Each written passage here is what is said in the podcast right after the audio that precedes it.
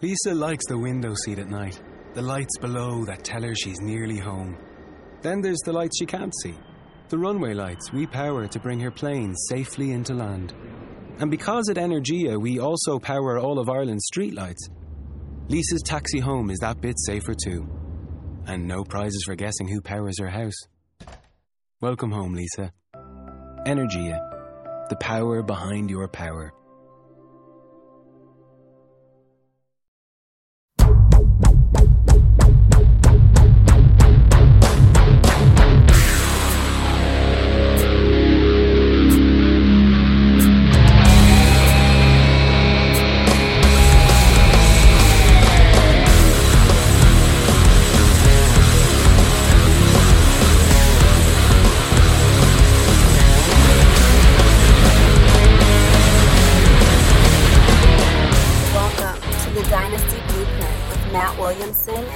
McDowell. Welcome into another edition of the Dynasty Blueprint. I'm your host Ryan McDowell, joined as always by Matt Williamson. Matt, you're you're a busy man lately. What's going on? I am a busy man. Uh, I mean, uh, we did not record a Dynasty Blueprint last week because I was out of town on a family vacation at a YMCA camp around here, Deer Valley. I go to every year, and it's all always when I get back, it's like madness, you know, because camps are rolling. Uh, there's very little internet access there. But this year is crazier than ever. I mean, usually I'm in touch with my ESPN, you know, editors. I come back, I do the same thing. Well, this year I've got like four or five different podcasts going, and, and been writing for a bunch of different sites, and just started a daily one that I just recorded. That we've done three of them so far, called Locked on the NFL, and that's going really well. I, I urge people to check it out, and that's not going to be fantasy talk, but it's just pretty much a half hour a day of myself just babbling about NFL goings on. That sounds great. I know uh, I know a lot of our listeners have enjoyed our fantasy and dynasty content, but also want that pure NFL, pure football perspective from you, and they can get that now on a couple of different podcasts. So that's that's great news. And you know what? I'm heading to Steeler camp tomorrow too. I'll spend the night up there, so I'll do all day Thursday, all day Friday in Latrobe to watch the Steelers. Sounds great. Good good reports about Sammy Coates early on. Be interested Yeah. to hear hear your point of view about him. Yeah, and and in person, I think I've mentioned it here. He's very impressive in person. Uh, the one guy though that there's no reports on is Ladarius Green. He hasn't been on the field yet, so I was anxious to see him. That's not going to happen immediately, I don't think. Still, I guess recovering from that off-season, uh, it was a foot or ankle surgery, I believe. So hopefully, hopefully he'll get on the field soon. Absolutely. Yeah, we have an awesome guest today. We've got Sean Siegele, writer for RotoViz, and Sean is is just uh, amazing. Uh, As I was preparing for this episode, I was going back and reading and rereading some of his recent work and some of his archived work there at RotoViz, and just all of it is, is so impressive. So, Sean, we're uh, glad to welcome you onto the Dynasty Blueprint. Well, thanks. It's glad to be here and really like the show. I was just listening to the the episode with Scott talking about the fishbowl, and and that was was awesome. And so excited to be here. Well, Sean, we're going to jump right in, and I guess at this point, you're you're pretty well known as the zero running back guy, and and I think that that strategy that that you first came up with, or at least you first wrote about a couple of years ago, I think it's really been simplified by a, a lot of fantasy players as as just the zero running back strategy. Just wait, you know, simply wait on running backs. But there's a lot more to it than that. The, the actual title of your original article was Zero Running Back, Anti Fragility, and the Myth of Value Based Drafting. So we want to talk about all of those pieces today. But just in its purest form as a redraft strategy, how did you develop that? How did you come to that point of, of basically waiting so long on running backs? Well, I've been playing in in quite a few NFFC drafts, and you know that was a format that at one point only had you know half a point per reception for running backs. And so, you know, once you start to look at the points that the different players are scoring, you know, it becomes very obvious that you want to have a lot of receivers, you want to be very strong at receiver, and you want to play a wide receiver in the flex position.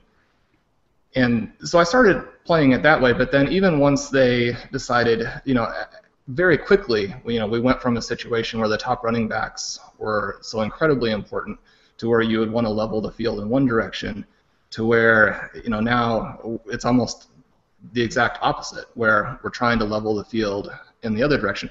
So they went to a situation where running backs also got the full point, and even when they made that change, it was very clear that you know to win you need to be very strong at wide receiver. And so then the question becomes, you know, how do you become strong at wide receiver, and how do you simultaneously address the other elements of your team? And there are a variety of ways to do that, but I found that the best thing for me was to make sure I just had this incredible firepower at wide receiver, and then you know try to address the other positions as they went along. And you can do that through trying to target breakout running backs whom you've you know evaluated and you believe that they're right on the verge. You can do it through waivers. You can do it through a variety of things. And you know, so as as I was reading, you know, some of Taleb's work, and you know, he's talking about the anti-fragile and how some things really benefit from you know the types of chaos and stress where we usually look at those kinds of concepts or look at those kinds of environments and think, well, you know, things are just going to get worse from this. You know, when we have players injured, when we have loss of performance, then things are going to get worse. And it it just really sort of crystallized for me at that point that you know this is a way to really convey this concept that I've work, been working with and I've been using in my drafts where that's not the case for zero running back teams. They're actually going to get stronger during the season. And you know if you have put them together the right way, you know once you get into the middle of the season, you know you're hammering people on the bye weeks with your receiving power. You're moving running backs in through waivers, and then all of a sudden, you know, you have this team where when you drafted it, people are making fun of you because you don't have any running backs. But then once you're in the midseason, you know, you're putting up 150, 170, 200, you know, even 230 point weeks, and you know, it's very difficult for other teams to be competitive with that.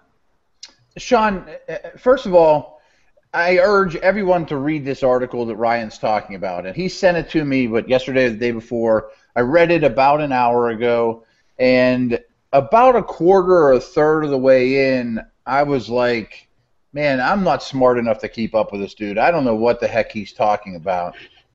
And then by the end of the article, I'm like, "This makes a ton of sense. This is very good." And I'm not saying it was poorly written at the top. I just wasn't smart enough to know what the heck you were talking about.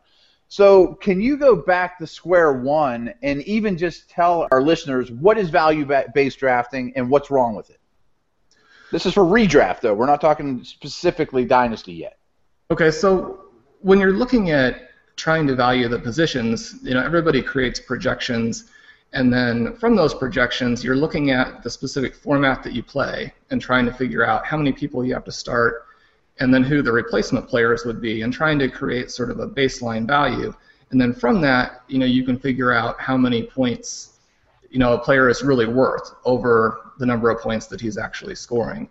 And and that can be pretty effective in some ways, and it's a very important sort of foundational point to understand. It's one of the reasons why you know quarterbacks are devalued even though they score so many points. But then, you know, once we start to look at that a little bit, we quickly find that both average draft position and the projections that we have, even good projections, you know, projections by, you know, the best people, you know, like a Mike Clay, for example, um, and then even when you aggregate those projections, they still don't explain enough of the year-end results to be.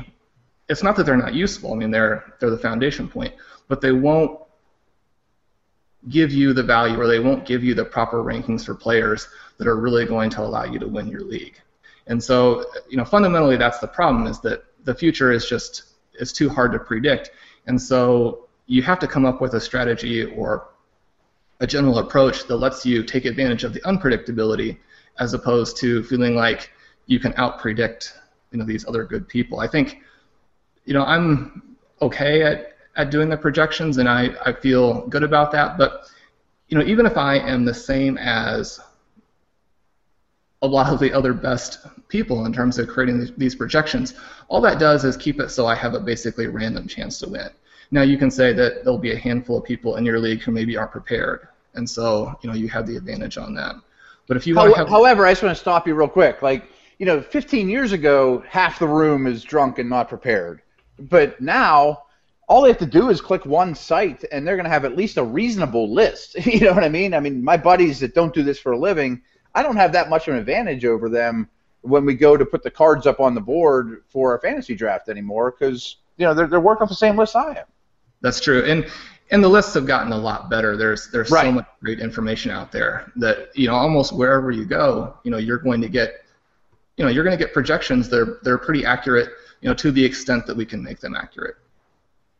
So I really want to, to focus today on how we can use this zero running back strategy in a dynasty setting. I think one reason that that your your article and, and your strategy in general has become so popular is that's the way the NFL was really trending already. You know, we've we've seen more running backs by committee uh, across the NFL. We've seen um, shorter careers for running backs, and, and all those things have gone to uh, change the value of running backs in dynasty.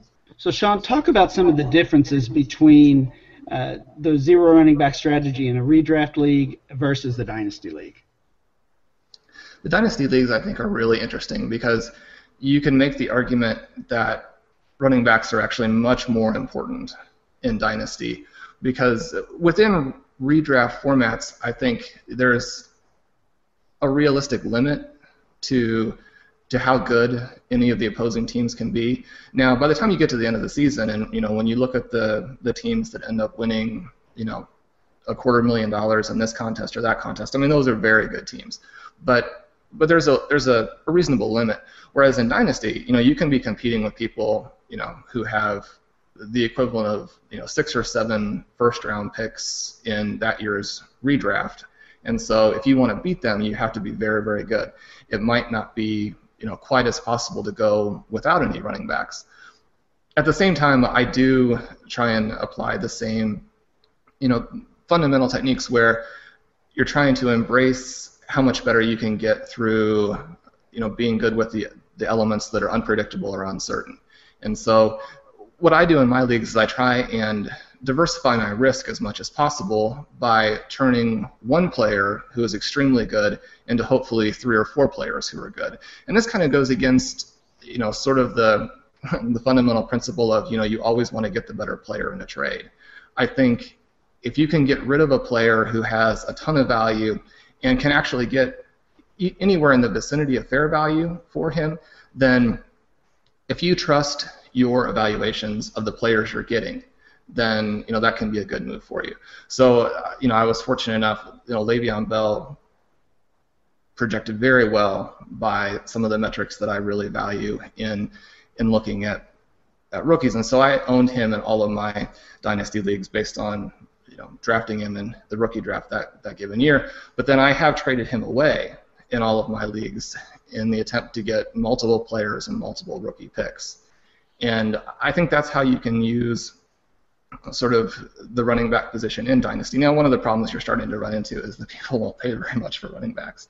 But, you know, a year ago, you know, Doug Martin's a guy who had a tremendous rookie season, and then he had a couple of bad seasons, and it was difficult to tell if those were injuries, if that was scheme, if it was a combination of those things and being on a bad team, or somehow the rookie season had been a fluke and he really just wasn't very good but at the price that he was going for, at that point, it seemed you know very much worth taking the risk and trying to get him in other trades. And and those would be the kinds of people that I would target to try and fill those those spots because again, you know, you probably are going to need some pretty decent running backs if you want to win your league.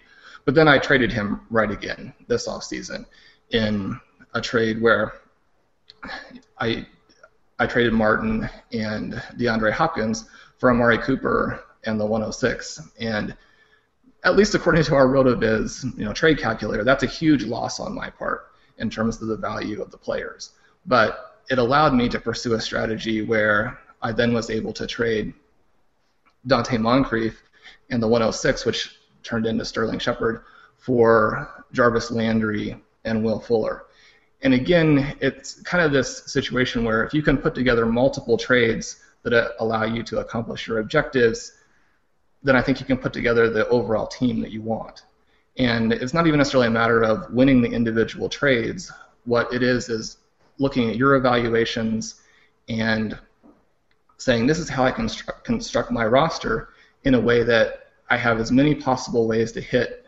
I've used these top players to minimize my risk, But if I believe in my evaluations, then I have so many players coming back up through. And so if you look at any of my rosters, they're going to look like you know they have busts and then they have young players, and you're looking at well, where are the top players? You know, how did you get the results from last season? And every year, I'm trading away those top guys in order to try and build a deeper and deeper roster. And some of that obviously depends on your settings. If you have, you know, 15 or 20 players, then it makes it more difficult. You have to keep some of those top guys, obviously, because then you end up in a situation where you actually are just having to cut people you acquired. But if you're playing in some fun leagues where you have IDP and you have 55, 60 roster spots, then you know if you get to the point where you have Will Fuller and Tyler Boyd as you know like your number 13, number 14 wide receiver, then even if you traded away some top guys to get that, the likelihood of those people coming back through and filling in is very strong. And then you know when you're going down the stretch in a playoff chase, you can trade for a running back on a team that's not good, you know, who really wants to get a young wide receiver. Sean, I got a question for you. Like most people, I I started my you know fantasy career doing redraft, and I'm somewhat new to Dynasty. And, and when I got to start doing Dynasty, I was shocked that wow, I can get away with only starting one running back. That's so great. You know, I mean, uh, that uh, there's obviously a lot of different formats out there, but that has to change the way you value the position, though, right? I mean, if you can only start one running back, that's a big perk when you can start five or six receivers or whatnot. And then my follow up to that is I've been still in one redraft league with my buddies from high school and whatnot, and that one is standard. It's not uh, PPR, and we have to start two, and we can we have to start two running backs, and we can start three receivers. But you know, would you still go receiver in the top three rounds? Yeah, I think again the the format plays such a big role. The several of the main formats that I that I do, the the one that I'm was in through Pro Football Focus and you know the Friends and Family League there uh, with you know Mike Clay and Jeff Ratcliffe and Pat Thorman and those guys is is pretty balanced to where you know we have sort of two and three and then some flex spots and it's half PPR you know, I have one with Ross Miles, the Iron Throne Dynasty League, which is a crazy, you know, awesome league where you know we have up to nine offensive starters. You know, you have two running backs, three wide receivers, a tight end, and then a bunch of flex positions. And again, half PPR, but then you know some bonuses for tight ends. So the formats just define so much how you're trying to go about it. I think at this point, if you want to have a league that's balanced at all, you almost have to go back to half PPR because you know the wide receivers are so powerful. But even in those formats, the wide receivers score pretty well, and they score. You know, not that you're ever going to be able to predict the performance of these players to a level where you can be like, well, it just you know, there's no more to it. But the wide receiver performances, you know, you can feel more comfortable with them and, and what you're going to get. And so it makes sense to try and you know build your strength there and then embrace the unpredictability of the running back position. So, Sean, if I'm understanding zero running back correctly, for that strategy to really work in, in any format, you need those backup running backs to really uh, step up somehow and take a take a major role, either through injury to the starter or maybe just outperforming the starter. And if that's if that's correct, don't you want that same thing? Aren't you looking for that same thing to happen in a dynasty league? Exactly, and the positions or the, the profile that I like to target the best is the profile where you have a, a pass catching running back who also, if if anything happens to the starter, you know, you're you're not ever rooting for anyone to get hurt, but you know that some injuries are going to happen. And then the other thing that you see is if someone goes out and performs really well as a receiver and is very dynamic in space and is breaking big plays, and the starter, you know, is averaging, you know, three and a half, four yards an attempt, then the temptation for the coach is going to be, you know, to use that, you know, use that space back a little bit more often, especially if the space back has some feature back qualities. And so, you know, if we can look at people, you know, like a Charles Sims, um, like a Gio Bernard, like, you know, obviously Jerick McKinnon is not going to beat out Adrian Peterson because that's just not going to happen. But, you know, if you look at a situation where if Peterson not even completely hurt, but just had some sort of nagging injury to where maybe you wanted to go to a timeshare because McKinnon is so dynamic and explosive. Now, those are the kinds of players where you can own them, they have some standalone value, and then if things break the right way, all of a sudden you're sitting on, you know, not just a decent player, but someone who can be a top 10 running back.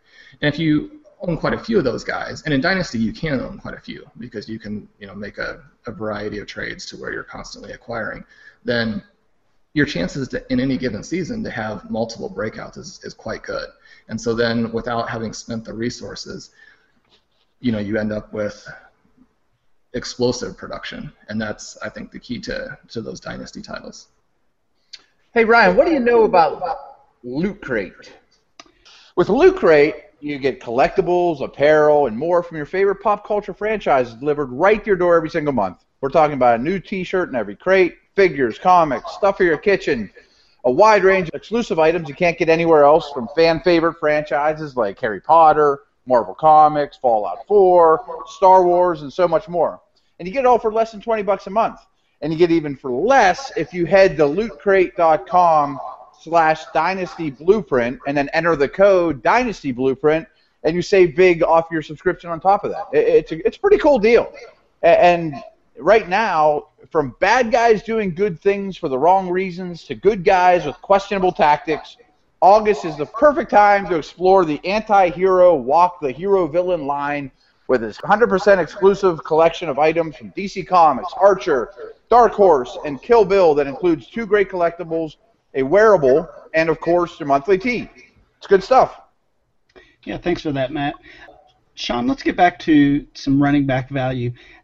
I found, and, and I guess this has changed or, organically over the past few years, but I found that I value that top tier of running backs, Bell, Gurley, Elliott.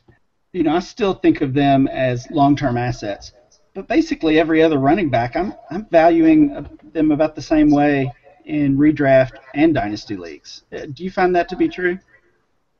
I think that would be that would be very accurate. I those those top backs, even though I have traded a few, like I was saying, I think in a dynasty format, you know, if you're trying to build this superpower, this team that's going to win, you know, three, four, five titles, or you know, you can't necessarily control the playoffs, but you want to be in, say, you know, six semifinals in a row, then you know, having those players is going to really help.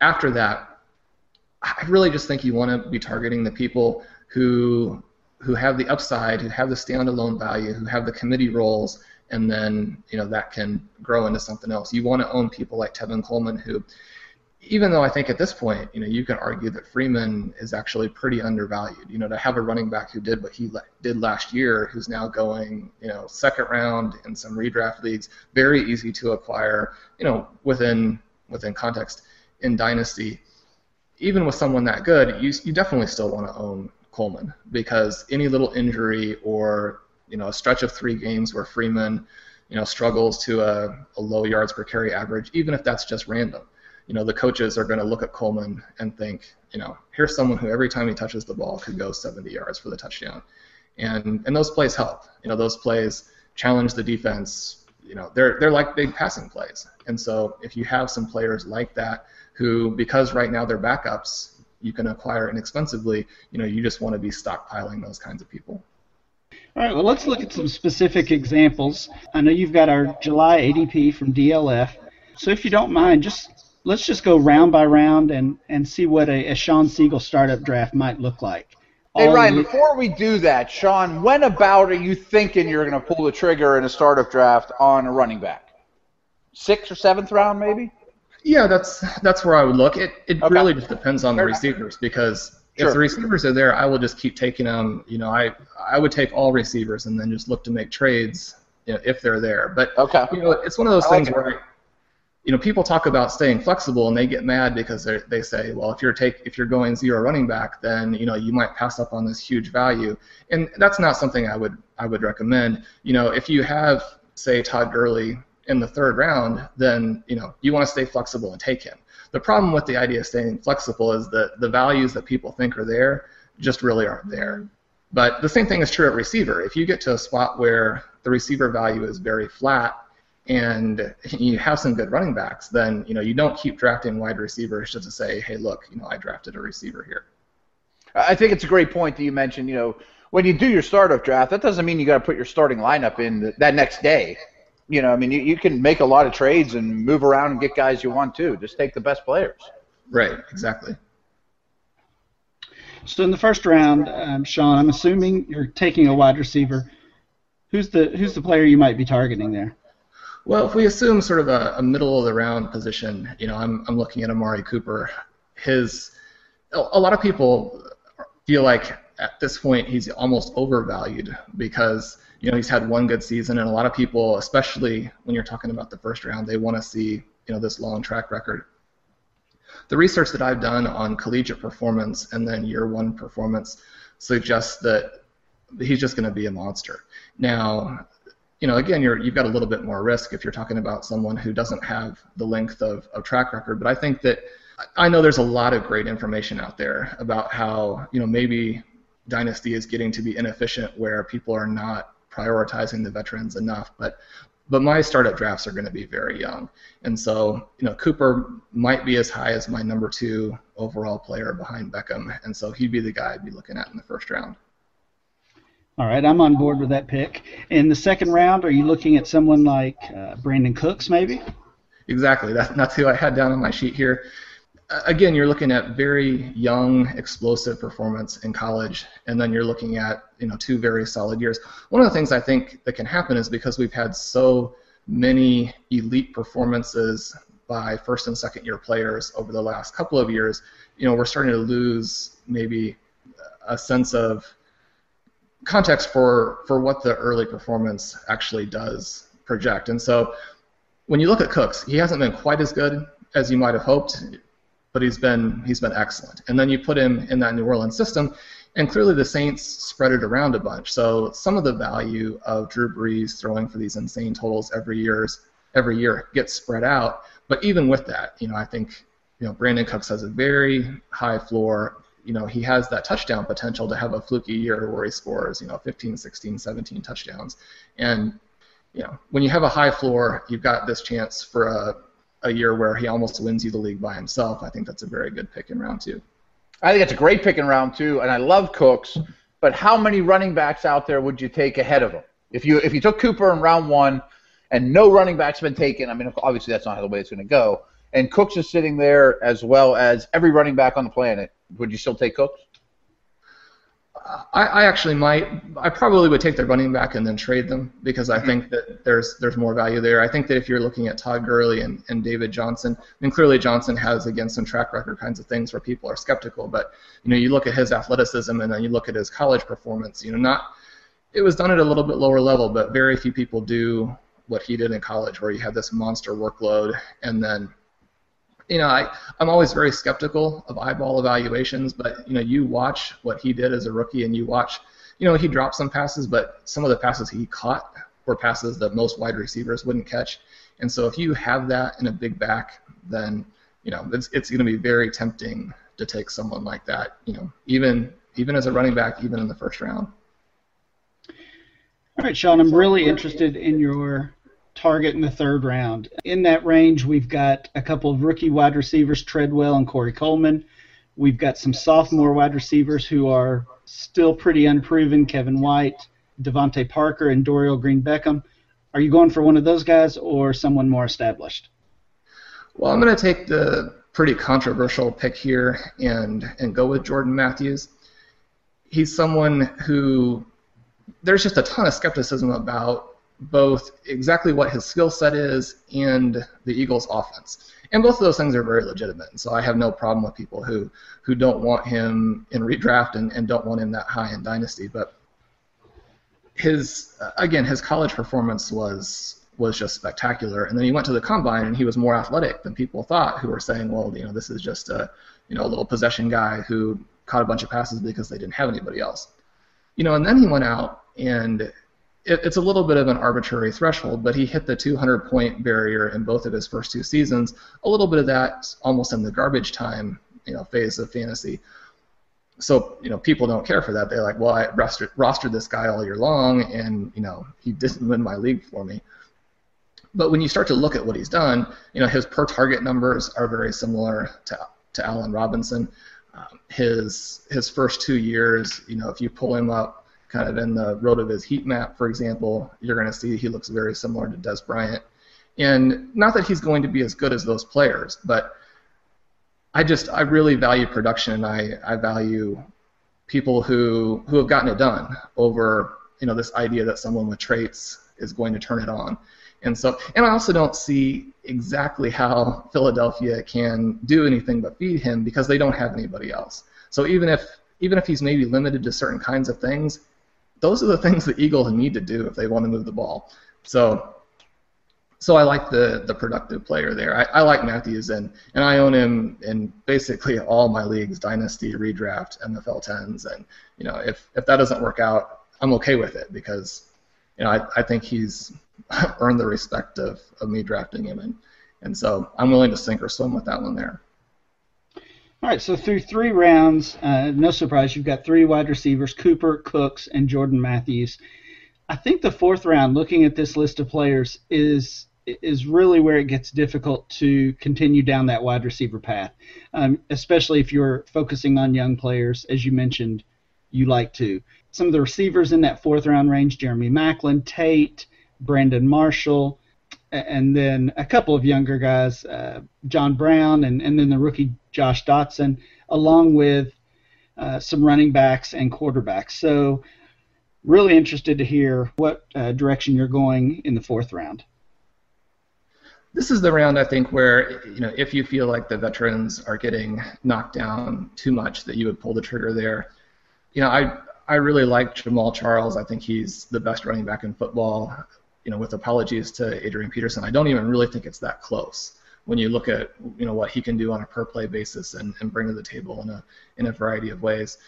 And obviously the Chiefs are my hometown team, so you know I would be I would be very tempted to land Charles. The question is is how much he has left. You know, if they're going to cut back his workload this year as he recovers from yet another knee injury, you know, if you lose some of that running back one value this season, and then he's starting to get older. The other thing that I think you always have to consider is, you know, where your trade value is going to be because you don't want to get, you know, locked into any given team. You know, I I don't like to acquire the veteran players, but I do think there at some point, you know, you have players that are just so valuable. And so, you know, last year I went out and, and acquired Calvin Johnson for some teams, and I I don't like to ever get in a situation where you own a player and you can't trade him before the value disappears. And so, obviously, in that situation with Johnson, you know, that was a, a big issue. And so I would probably lean away from that and just go with John Brown there. I think he you know, before the head injury the other day, he was my favorite to to lead the Cardinals in in receiving this year, and uh, those are just so scary. So now I, you know, you back off of that a little bit, but but he would be my pick. All right, so through four rounds, Cooper, Cooks, Matthews, and John Brown. Matt, that sounds like a team that both of us would, would be on board with. Uh, except for Matthews, yes. I'm just not a Matthews fan. I own him nowhere. I have no desire to own him anywhere. But yes, I mean that's exactly how I would attack the draft as well. I'd love to get Cooper in the middle of the first round. Love to get Cooks in the in the third in the fourth or the second, and John Brown in the fourth. I think all those guys are studs. I just am not a Matthews fan, but that's just where we disagree on one guy.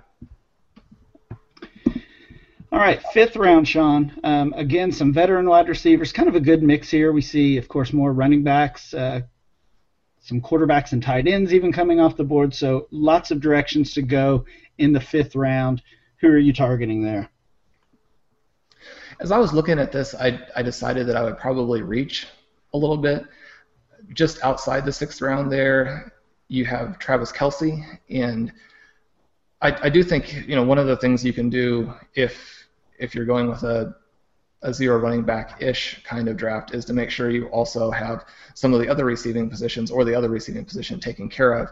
Kelce's a guy where you know you look at his athleticism, his production, and it's very strong. I think he's pretty cheap right now because so many of his biggest fans were a little disappointed with the 2015 season, and I actually think that's great because the Chiefs, little by little, are getting stronger offensively. They're getting, you know, just barely more efficient, barely more explosive, and I think that they're ready to really come on in 2016. And you know, you look at what they're doing there, and they still don't. They've added some good pieces for the second, third wide receiver positions, but the points are going to definitely still come from Maclin and Kelce And so, you know, that's a kind of a good spot where you can address that tight end position and then be ready to take the values that fall to you as you continue through the draft. I like that pick a lot. I do think he's undervalued right now. You know, he's going to catch a lot of passes. I think he's gonna, his touchdown numbers will probably go up. I mean, he's the number two, maybe even a borderline number one receiver in a good offense. So, Sean, I, I like your flexibility there, going outside of that fifth fifth round group. But I do notice that we have both Tyler Eifert and Jordan Reed in that fifth round group. You opted to go away from those guys and reach, as you mentioned, for Kelce. So, is that a case of, like you said, just thinking Kelce is undervalued right now, or would you rank Kelce above both of those guys in Dynasty? I think I would have them pretty pretty even. One of the things I did was I, I sort of moved down off of the very top people there in case I had a, a middle of the middle of the round pick and, and wouldn't have access to Reed. The other thing with both of those guys is the injury risk is so high, and if you get a big value due to the injury risk, then I then I like it. Um, but you also just always this idea of looking to the future and trading the players. I think it's important that they're able to continue on so that you can trade them. The other issue of maybe with Reed is that he would be the guy you look at there, and you know, our the RotoViz sim scores have him above Gronkowski, you know, for this season, and those are focused on what happened last year, obviously. But then you look at what they've done, and again, you never know what's going to happen. But if you look at the the receiver pick, you also look at the fact that Jamison Crowder had a very you know underrated rookie season, and so I think the target competition for Reed is actually going to be much higher. And that doesn't mean that he can't score. I'm, I'm always a little bit skeptical of the idea that just because there are other good players that, that you can't score. If you're the best guy, you know, if you're the touchdown scorer, which it seems like he probably is, then those points should keep coming. But when you look at the multiple types of risk with Reed, then you don't necessarily avoid him. I, I've got him in a lot of my MFL 10s, but you don't. I'm, I'm not necessarily, you know, desperately trying to get in there either. Okay, so with Kelce as your fifth round pick, let's find one more guy in the sixth round range. Personally, uh, using the same strategy, this is probably where I would start to look running back. Uh, I like Duke Johnson. I like Gio Bernard. Uh, there are still some uh, wide receivers I, I wouldn't mind having on my team. Who do you like in the, that sixth round range uh, besides Kelce?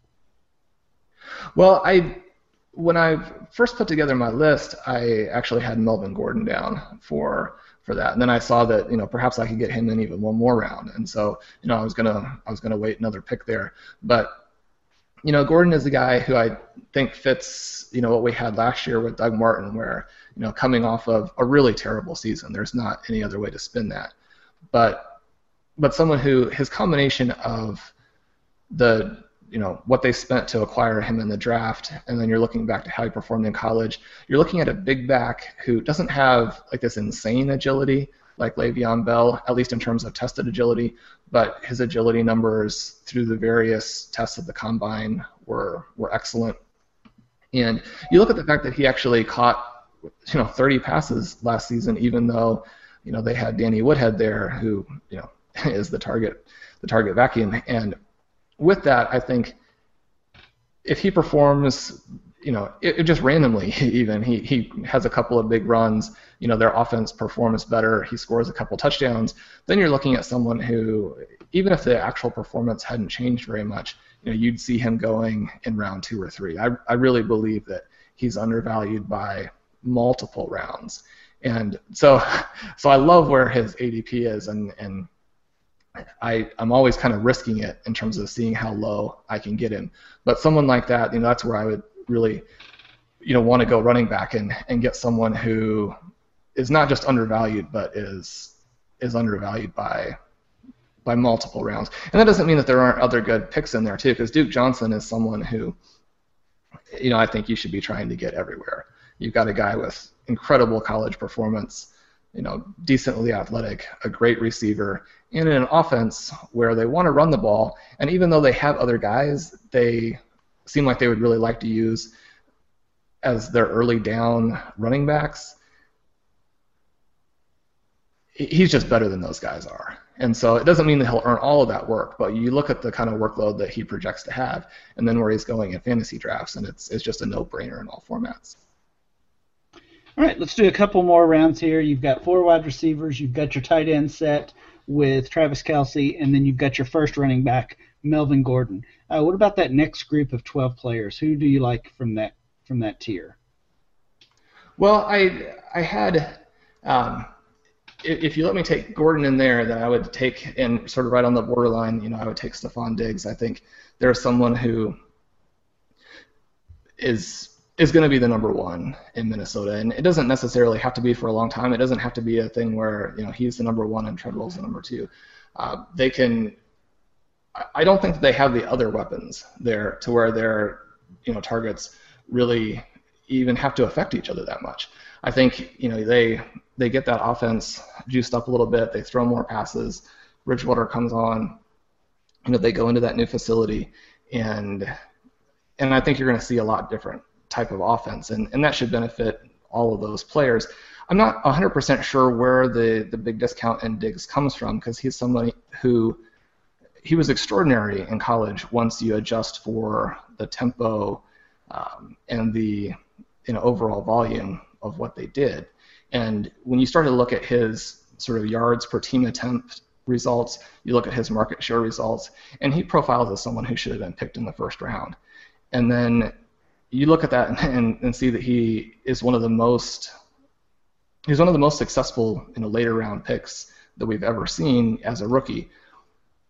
So when you put those things together, again, I think that you can bet on production there and pick someone who you know has has a top 15 wide receiver potential, who you can get in the you know fifth, sixth, seventh round range. I think that's a good point. I mean, it, it shocks me that he does go that low, and I hadn't realized it until just now when you mentioned. It. I'm like, wow, he, he would still be available in a, a startup. I mean, a second year player that has a lot of ability.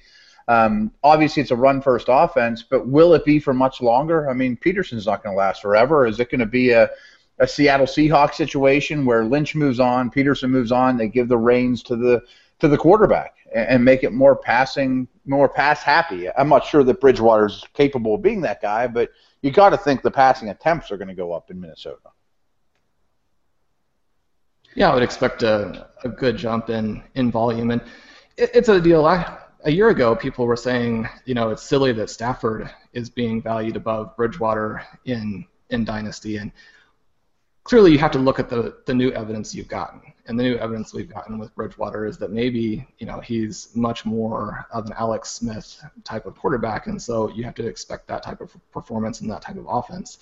But, you know, even in that kind of offense, we saw Jeremy Maclin put up very good numbers last year, and, and that's what I would expect from Diggs. I expect a, a big step forward and, and big numbers from him. All right, Sean, we'll do one more round. So, uh, no surprise, you're stacked at wide receiver. Lots of um, young options there. Uh, you do have the one running back in Melvin Gordon. Eighth round, who are you targeting? Well, the guys there that I'm looking at are, are Tyler Boyd and Will Fuller. They're my number two and number three ranked wide receivers from this current class. You know, once you go through and you run the projections and you look at – both where they were picked and their college production that balances out some of the things that the the higher wide receiver picks had. And you know, so when you looked at year three, you looked at year four, you know, their their numbers project to be the same as you know some of those guys who are much trendier. Now, again, this this kind of goes back to the idea of embracing uncertainty and sort of having a humility-based approach to the fantasy draft and saying, you know, I don't know everything. You know, I'm looking at it and when I'm picking Boyd and Fuller, I don't have to say, well, you know, these are the guys I have ranked higher and you other people are wrong. Because it's, it's very likely that the other people are right. The great thing about, you know, liking Boyd and liking Fuller is that you can see if you were right fairly cheaply as compared to the price of some of those other guys. So you can take sort of a confident approach in your in your evaluations while also taking a humble approach at the same time, saying, you know, I'm going to take these guys because I like them, but also because they're inexpensive. And so then if I miss, you know, the cost there was such that I can recoup that by continuing to draft other people that fit into that evaluative framework that I have. All right, so let's go away from the round by round um, ADP analysis just a little bit. Through eight rounds of your draft, you would have six wide receivers, one tight end, and one running back. And obviously, you would have to fill out that roster with some running backs in the later round, a quarterback in the later round. Who are some some of the late round dynasty running backs? And again, this this could apply to redraft as well, um, since those later running backs are uh, valued similarly across the formats. But who are some late round running backs you might be targeting to fill maybe even a starting spot? Yeah, well, I think just going in that next round there, you have to really like Charles Sims. He gets it is a blow to his chances that they've just re-signed Martin, but you know he in some ways he has the more valuable workload of the two of them with getting the receptions there and and he's a bigger talent, I think, than than a lot of people give him credit for. And so eh, he's also a great fit for what they want to do offensively. You know, you look at Tevin Coleman and you know trying to take advantage of you know what happens if he does win the job. If he wins the job, then you're probably not going to see the receptions that a Freeman had, but you could see see even more yardage. I mean, you could see one of those. Um, from a rushing perspective, you could see one of those seasons where he challenges records. I mean, his the fit, um, his talent, the chance for you know he he has the ability to do those Chris Johnson, Jamaal Charles type of runs where with just a handful of runs he could add on you know hundreds of yards to his his full season numbers. And obviously that's going to help you a lot in in fantasy. And it can do a thing where if some of those runs happen during the playoffs then he could win you the league by himself. You know you're looking for some of those guys who have the potential for absolutely gigantic games. And I think that he brings that uh, going down a little bit more, even if Adrian Peterson continues to play for a long time, which I w- certainly wouldn't put past him. He's he's amazing. Then there's still the possibility that that won't all be with Minnesota, and and the same thing with McKinnon. If if for some reason they do keep Peterson for a m- much longer period of time, then you know his chances to eventually go elsewhere are definitely good. And so I I think people are maybe a little bit down on him because when he was a rookie and had that opportunity, he wasn't quite as impressive as, as some other rookies have been. But his performance was fine, especially when you consider you know what his experience level was there. And I he, he's somebody that I, I just want in every in every format. Um,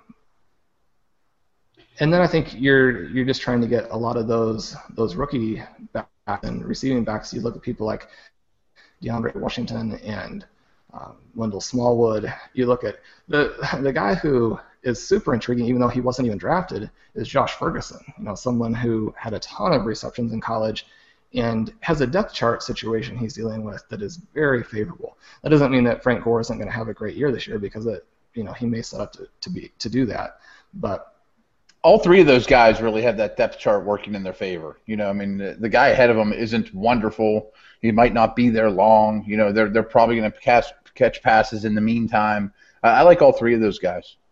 Yeah, I think having a little bit of standalone value can be right, right. so important because if you can put a guy out there and, and even get six or seven points, then you know those kinds of things add up. And and if something breaks the right way, then you have a huge point total, not just in the given week, but but for the course of the season. The other thing that that's easy to lose track of is that even when you're starting top end running backs, uh, especially early down running backs who have this big workload, if they're not catching a lot of passes, then you're so reliant on them scoring a touchdown for even those high profile backs to actually have a useful fantasy week. So if you're starting a guy with some standalone value who catches a few passes, you know, your chances that, that you won't even lose much ground on people starting much higher profile players, you know, those those chances are pretty good one rookie who may not have that depth chart in his favor, uh, but I, I, still like a little bit is Tyler Ervin. What are your thoughts on him? He's somebody that that I think readers at, at RotoViz have gotten a little annoyed we've written so many articles on. He he comes out as the number two back in Kevin Cole's research that he did and, and was published on Rotoworld. His and, and one of the things that I've written about, and, and certainly this is, is somewhat controversial, but a lot of people really like the big backs, and I kind of like the smaller backs. I think the NFL is going that direction. I think that you know there have been some studies. Again, a study that Kevin did showing that the small backs, when they're allowed to get goal line carries, their performance is actually pretty good. Uh, you might run a different kind of play if you have a smaller back in there, but that you can, you know, even from a touchdown scoring perspective, those people are not necessarily a liability. And then you look at what they can do in the open field, what they bring to you as a receiver. Those are the people that, that I'm targeting. And Ervin is a guy who, you know, his athleticism is better than people think. His college results were better, I think, than than gets publicized a lot. And yeah, I mean, he's somebody who you know, I, I think he should be targeting everywhere. The last thing we have for you is um, just looking at, at some potential breakout players. And as I was looking back over some of your recent work over at RotoViz, that's really all you've been focusing on this summer is is trying to identify the next breakout player. So some of your recent articles, of course, you've had the top 15 zero running back candidates for 2016. That was, um, I believe, a four-part series. You also had seven freakish athletes who could emerge as the 2016's breakout wide receiver. Also, a secret source of opportunity for three undervalued second year running backs.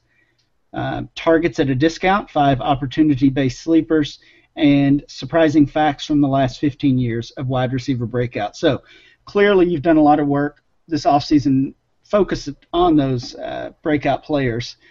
But if you had to narrow all that work down to just one or two potential breakout players that you would be targeting in Dynasty, who would those be? Well, a couple of the guys who I actually am a little more nervous about because the production in some cases hasn't been there. And you know, I've talked a lot about how you know I value production above all. But with Sammy Coates and Phillip Dorsett, you've got a couple of guys where you have offenses that most people think are going to be explosive. You have players who are incredibly athletic, albeit in slightly different ways. And you have opportunity that is off the charts. In a couple of those articles that you mentioned, I talked about where we might be pricing the opportunity wrong. And this goes back to the idea of sort of a, a contingency based or humility based approach to fantasy football and embracing kind of the uncertainty where I like Donte Moncrief. I owned Donte Moncrief in all of my dynasty leagues before I traded him because I thought his price was getting up there to where the very optimistic and enthusiastic outcome was actually being priced in, and that's the point where I try to trade people. You look at the difference in price between Moncrief and Dorsett, and I think it just very heavily favors Dorsett which isn't to say that I don't think Moncrief is going to have the better season. I think he actually is going to have the better season, but when you look at the cost and the probabilities, you're much better off betting on Dorsett. And that's a situation where, you know, people are so focused on how many passes they're going to throw and what the opportunity is. Well, if that's the case, then even with him being slightly underwhelming as a rookie, I mean, you, you just have to be buying him like crazy at those prices.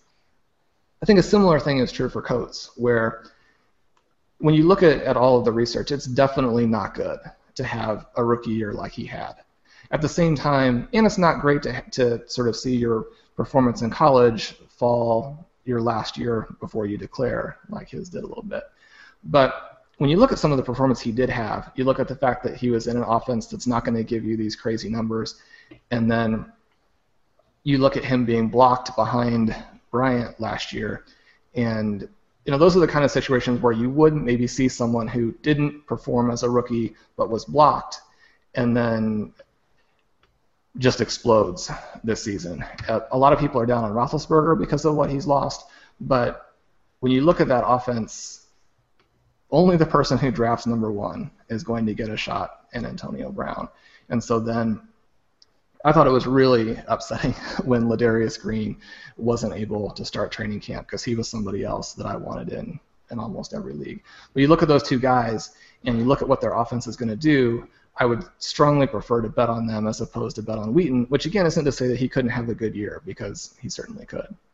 Well, thanks again for joining us today, Sean. Um, great stuff, just like all of your content over at RotoViz. Tell us, uh, other than RotoViz, any any other plugs? Any anywhere else we can find your work?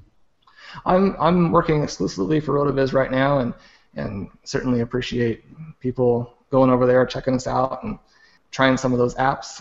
Um, and I also strongly recommend you know people. Obviously, if you're listening here, you're probably already following these guys, but they're they're tremendous, and I strongly recommend reading and, and following their work.